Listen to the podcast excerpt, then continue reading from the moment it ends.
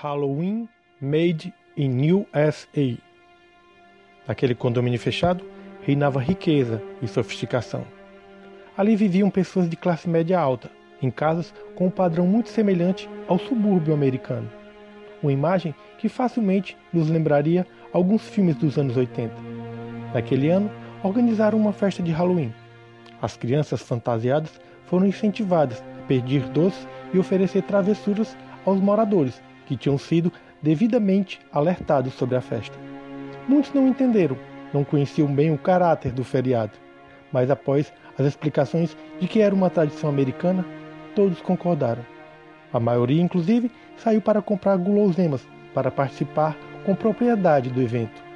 Houve até quem colocasse abóboras de plástico no jardim. De um jeito ou de outro, uma festa era sempre bem-vinda. Muitos ficaram ao redor da piscina, tomando cerveja e conversando. Em meio aos enfeites sombrios, a brasilidade tomou conta da comemoração com churrasco e música. Houve quem se embriagasse e se jogasse na piscina. Enquanto isso, a garotada rondava as ruas do condomínio, se divertindo e se sentindo em outro país. Tarde da noite, se ouviram gritos. Uma mãe procurava o filho. O garoto sumiu, e isso trouxe o caos. Como o garoto pudera sumir dentro daquele espaço de pessoas conhecidas, devidamente protegido? 6 dias depois, se descobriu que ele havia sido preso e assassinado por um vizinho maluco.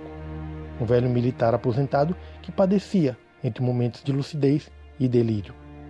O homem ficara sozinho em casa e recebera o garoto que pedia doce. Ele fora atraído pelo velho, estrangulado e guardado no sótão.